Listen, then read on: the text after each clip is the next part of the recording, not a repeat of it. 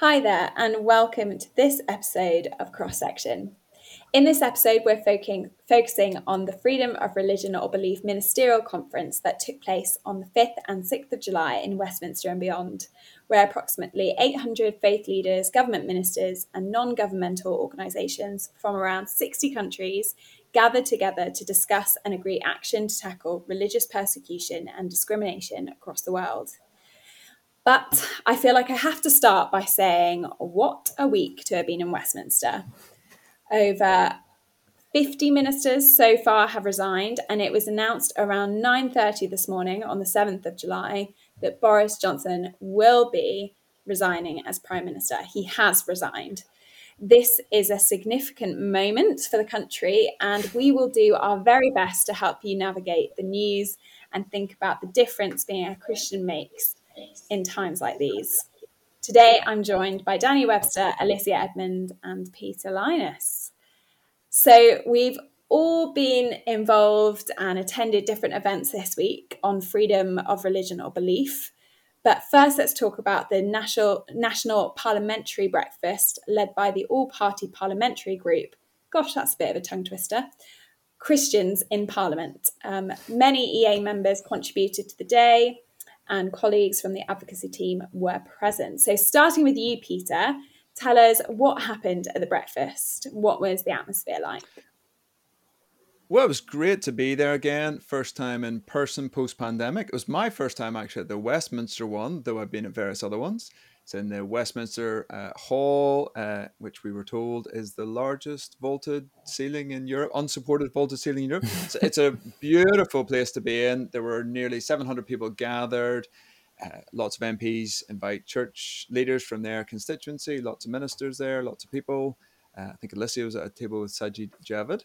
Uh, and Gavin managed to bump into Boris Johnson at it. He kind of accidentally elbowed him as the Prime Minister was coming in through. So wonderful to be there. Uh, such a great gathering. Actually, I came away really encouraged by it. Lots more to say about what happened about that and the week that went on.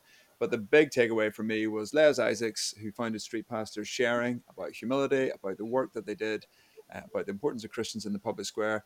A wonderful celebration, really, of Christians in public life and it's it's already been tagged as is it the sermon that brought down the government? Um, and well, I think Sajid Javid, as he as he got up to speak in Parliament after his resignation this week, quoted or uh, referenced uh, Les Isaac, who spoke about serving the common good and working um, beyond your own party uh, for the unity. He didn't quite get the quote right, but working for everyone in the country, uh, the importance of service and using your influence for good. So, um, w- whether it, it, will ever, whether we can, um, I don't know, quantify whether or not it is the sermon that brought down the government. I'm not sure we can do that, um, but it's certainly got a lot of people tuning into it and listening.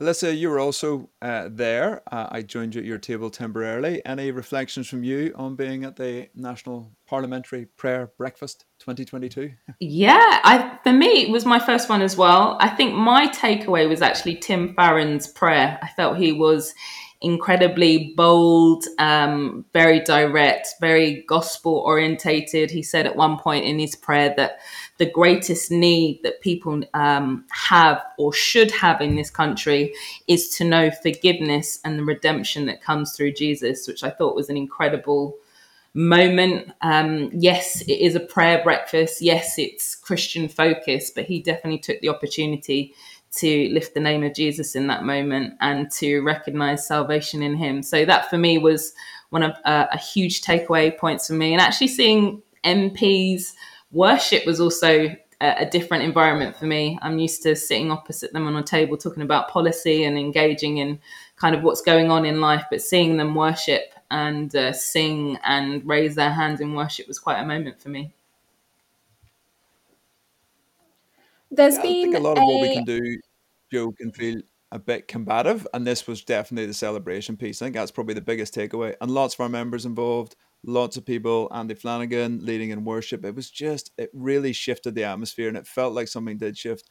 And I've tweeted and said this: Look, could you ever say whether this uh, had an impact on the nation. I actually think we sometimes underestimate the power of prayer, and I do think something shifted this week, and I'm going to hold to that. Um, yeah, definitely. I was going to say the same thing. I think you'd underplay it, but um, but that's the whole reason why we have prayer bre- breakfasts, right? Because we believe that they that prayer is powerful. Um, I actually wanted to ask, why is it that um, that this parliamentary prayer breakfast got to be a Christian hosted thing? Like, how did how did Christians get that gig? Is it just because Christians in government stuck their hand up first? Danny? I I don't know the I don't know the exact origins. I know that it has been around for some time now. the The UK Parliament has significant Christian heritage within it. Um, we have a speaker's chaplain who leads prayers at the start of every parliamentary session. Uh, we have bishops in the House of Lords um, that also lead. Uh, you walk into the central lobby of Parliament, and on the mosaic in the in the round is "Unless the Lord builds His house, His builders labour in vain." So the the underpinnings, the roots of our democracy owe so much to Christianity. So I, I, can't, I don't know exactly where it came from, but the Christian influence and the Christian heritage of our political system is really significant.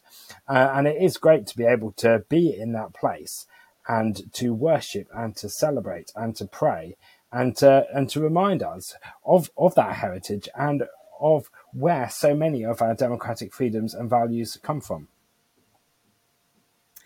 Yes, well, as Peter said, it was hosted in a beautiful building. I, along with lots of other of our colleagues on the advocacy team, got to go into Westminster this week. And while the rest of them were playing it very cool, I was there taking um, photos of every pretty painting and statue.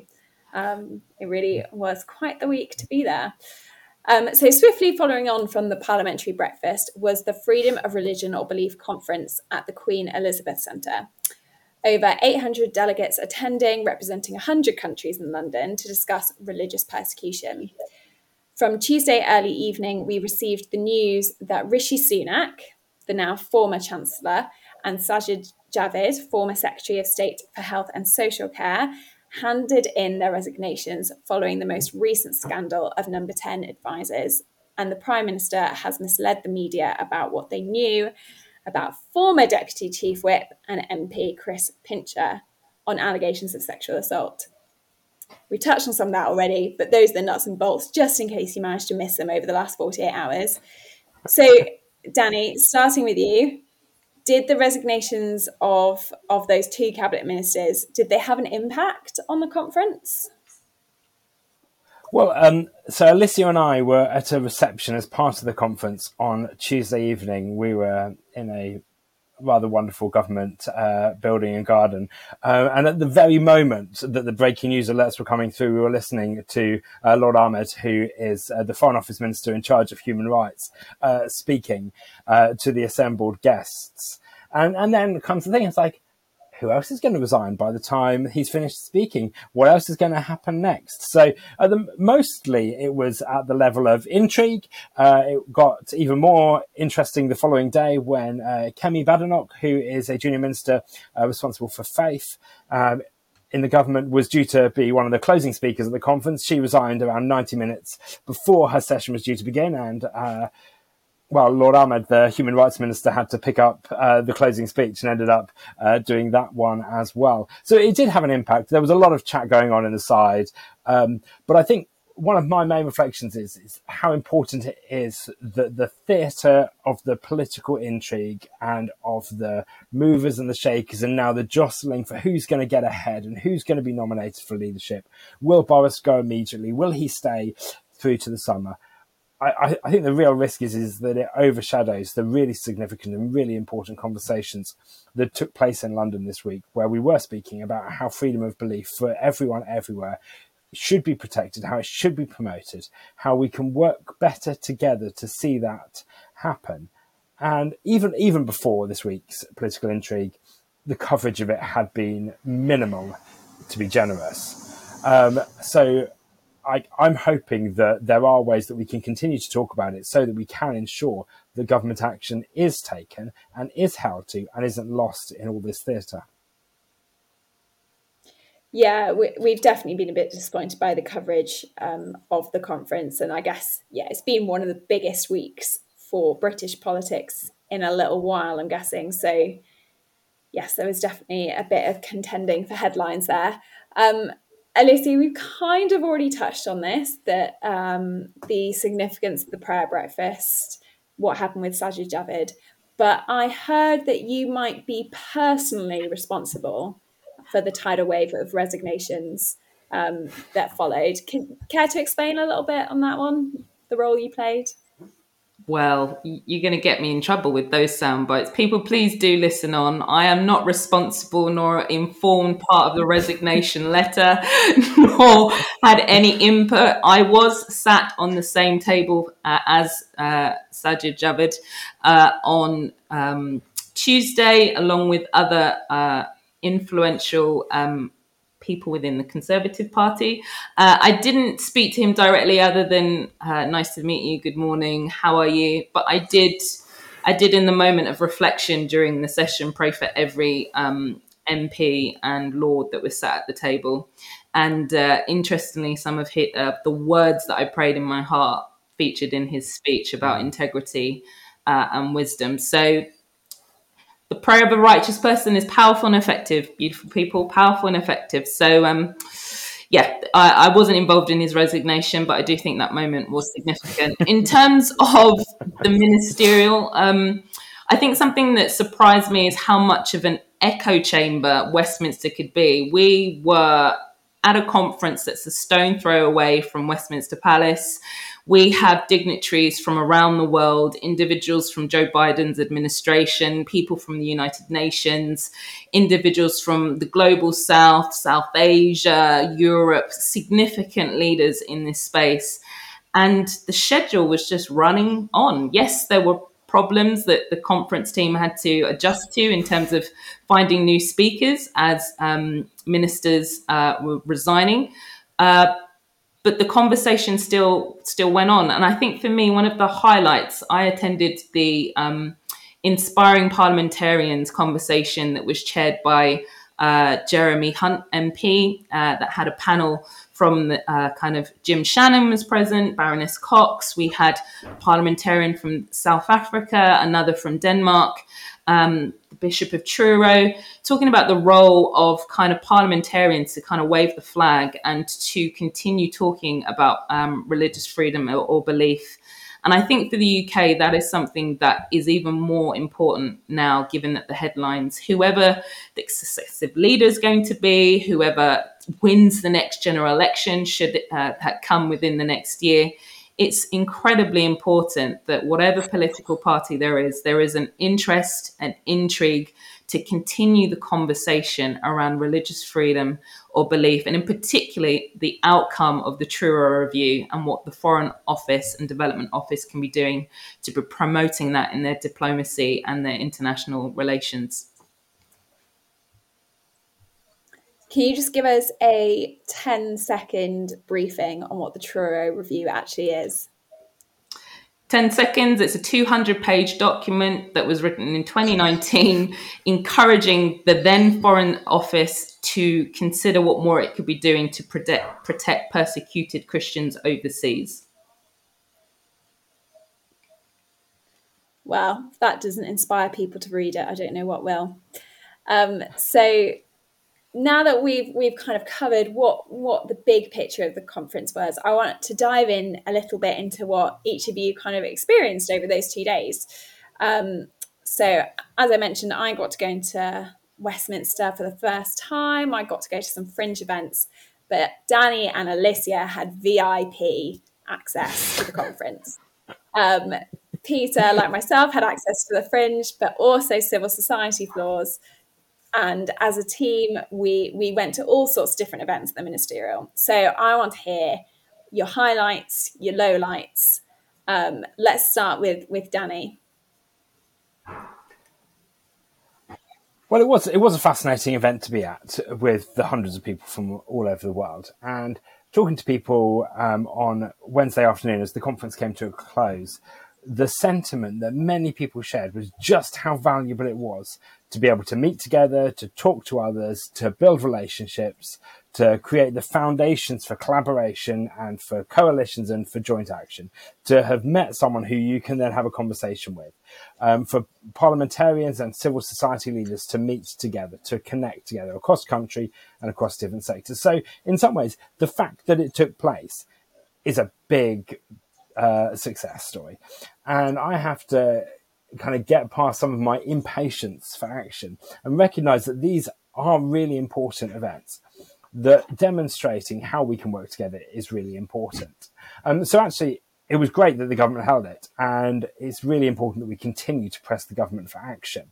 Uh, the Truro, Truro report, as Alicia said, took place in 2019. It has been reviewed, and while they've made some progress, there are a lot of areas where there is significant progress still to be made. So we do want to see our government do more. So I think uh, there, have been a, a, series of statements and papers put out from it about different things that different countries have committed to. And that will be important to hold countries to account for what they've committed to at the conference.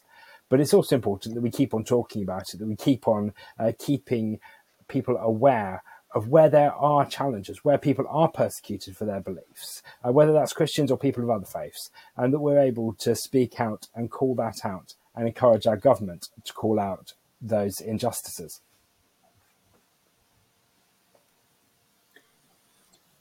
So Peter, I'll come in from you... the uh, civil society fringe.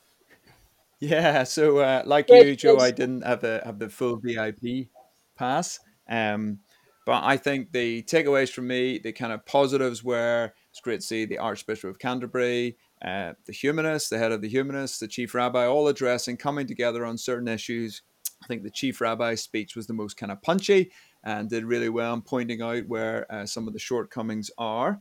And as Danny said, it was great to see the government taking this seriously, taking a lead on this.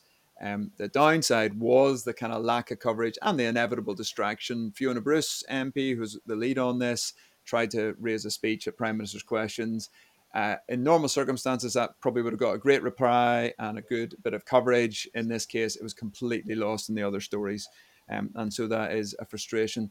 Um, the Bishop of Truro's report that we've just mentioned is the other big takeaway. They have uh, dropped an update of that during the conference, said, hey, we've done some stuff. There's some areas we haven't done so well, and there's some areas we're kind of a little bit in between.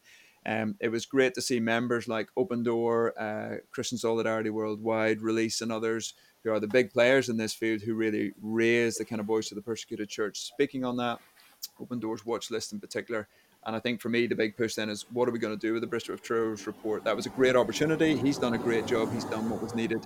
How are the government going to take that forward?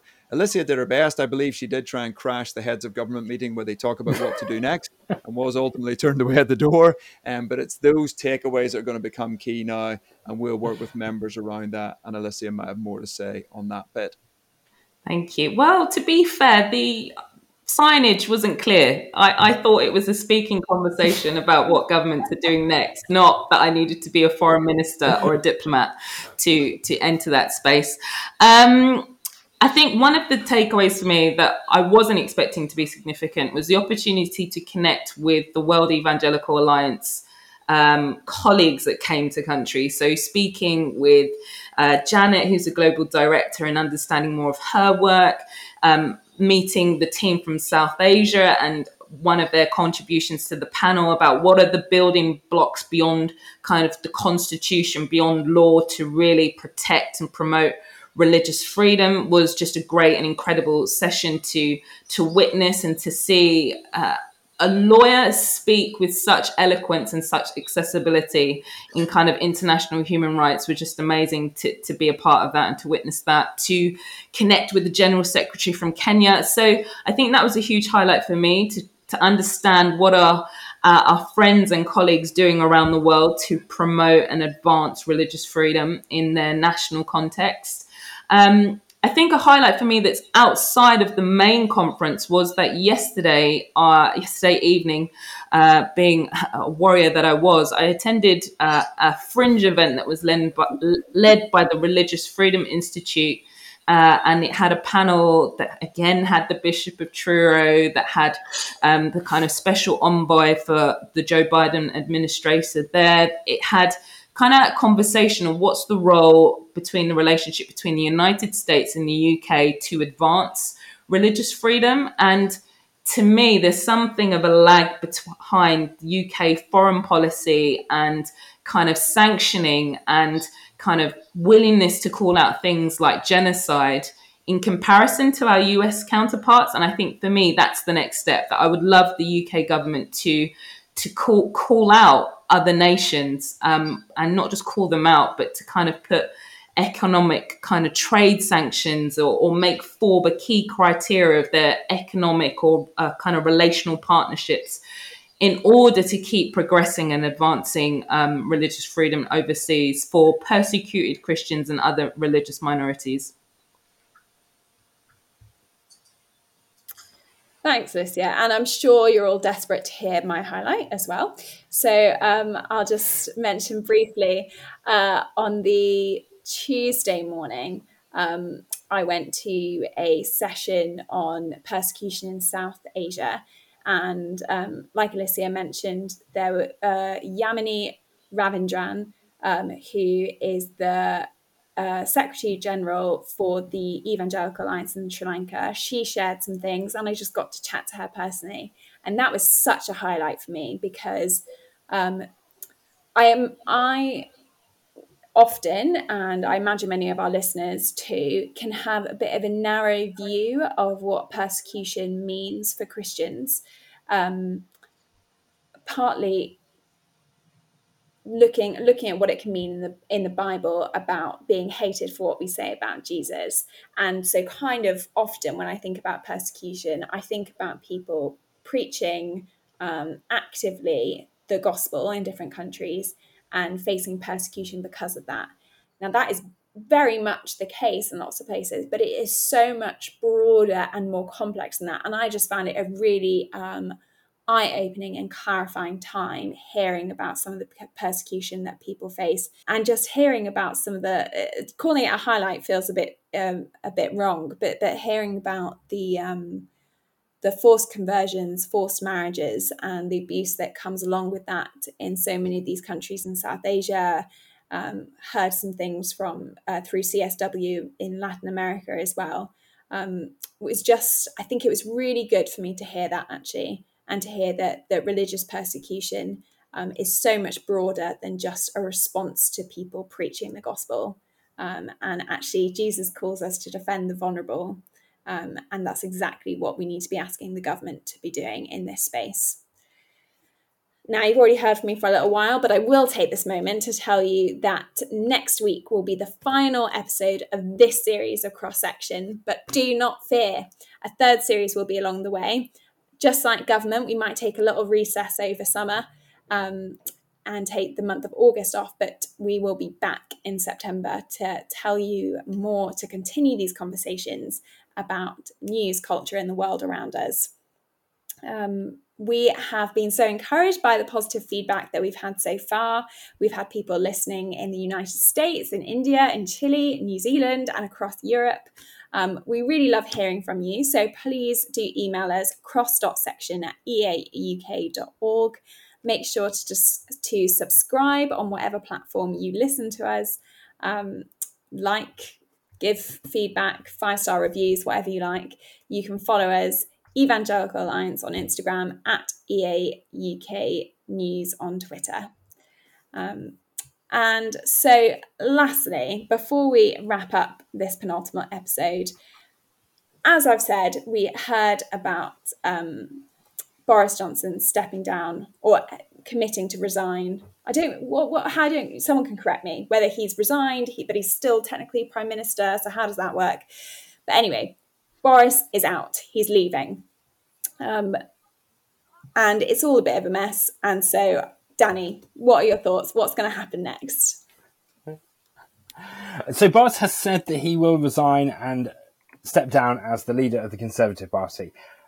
But he is saying at the moment that he will stay as prime minister until a new leader is in post. He has appointed new people into his cabinet, some kind of uh, last minute temporary uh, additions who will serve until that leader appoints their own cabinet.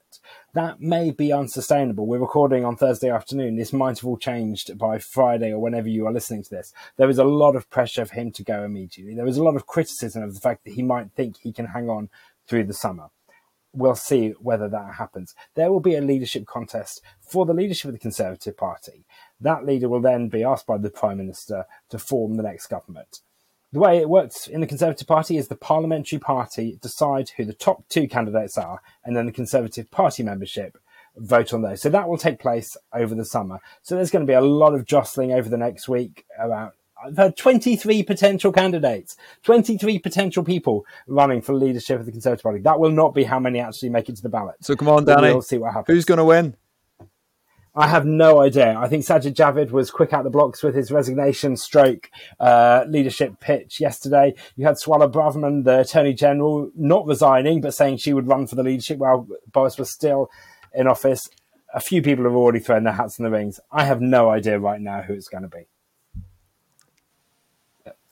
Alicia, what's your prediction? What who's going to win or what's happening next? I think this moment is as equally significant for the Conservative Party as it is for the Labour Party. I think whoever is leader, I think the nation are looking for strong leadership. They're looking for a party of policy that is able to confront some of the difficult situations, both economically and relationally, that we have within our communities. And so yes, the Conservative Party need to find a party leader, but the Labour Party need to to start putting forward their kind of political and policy agenda for reform. So the next few months is all about leadership and it's all about vision setting is what I say is the next focus point. Who lands that, who wins?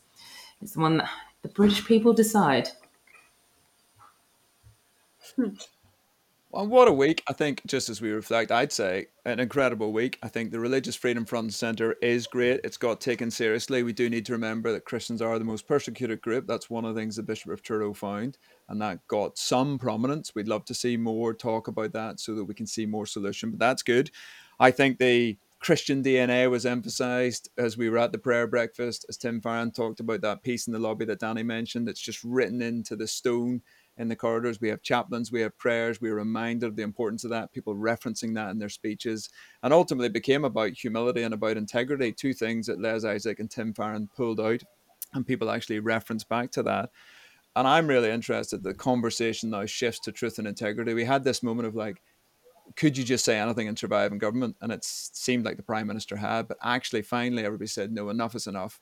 And it feels like the conversation will now be on truth, integrity, and trust going forward. And that's actually a really great place to go.